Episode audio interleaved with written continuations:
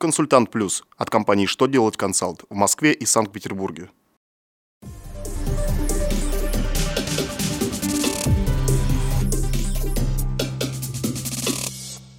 Добрый день! Для вас работает служба информации телеканала «Что делать ТВ» в студии Ольга Тихонова.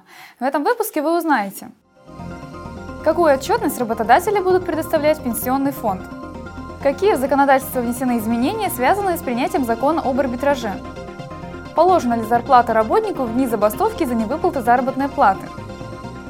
Итак, о самом главном по порядку. 1 апреля 2016 года для работодателей вводится новая отчетность в пенсионный фонд.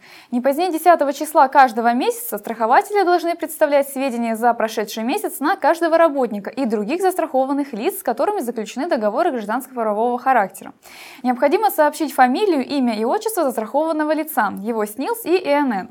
Такие данные необходимы пенсионному фонду, чтобы отслеживать работающих пенсионеров. За непредставление персонифицированных сведений в установленный срок, либо представление неполных или недостоверных сведений предусмотрен штраф в размере 500 рублей в отношении каждого застрахованного лица.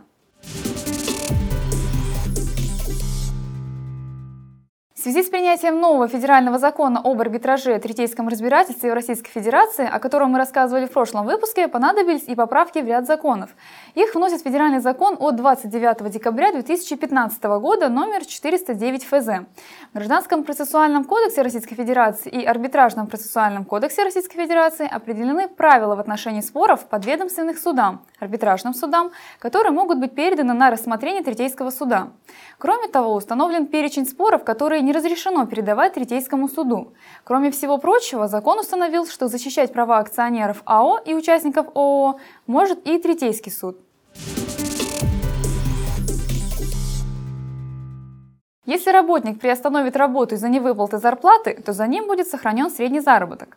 В статью 142 Трудового кодекса Российской Федерации внесено дополнение, согласно которому установлено, что на период приостановления работы за работником сохраняется средний заработок. Президент России Владимир Путин подписал соответствующий закон. Согласно указанной статье, в случае задержки выплаты заработной платы на срок более 15 дней, работник имеет право, известив работодателя в письменной форме, приостановить работу на весь период до выплаты задержанной суммы и получить зарплату за дни вынужденного простоя. Это у меня вся информация. Благодарю вас за внимание и до новых встреч!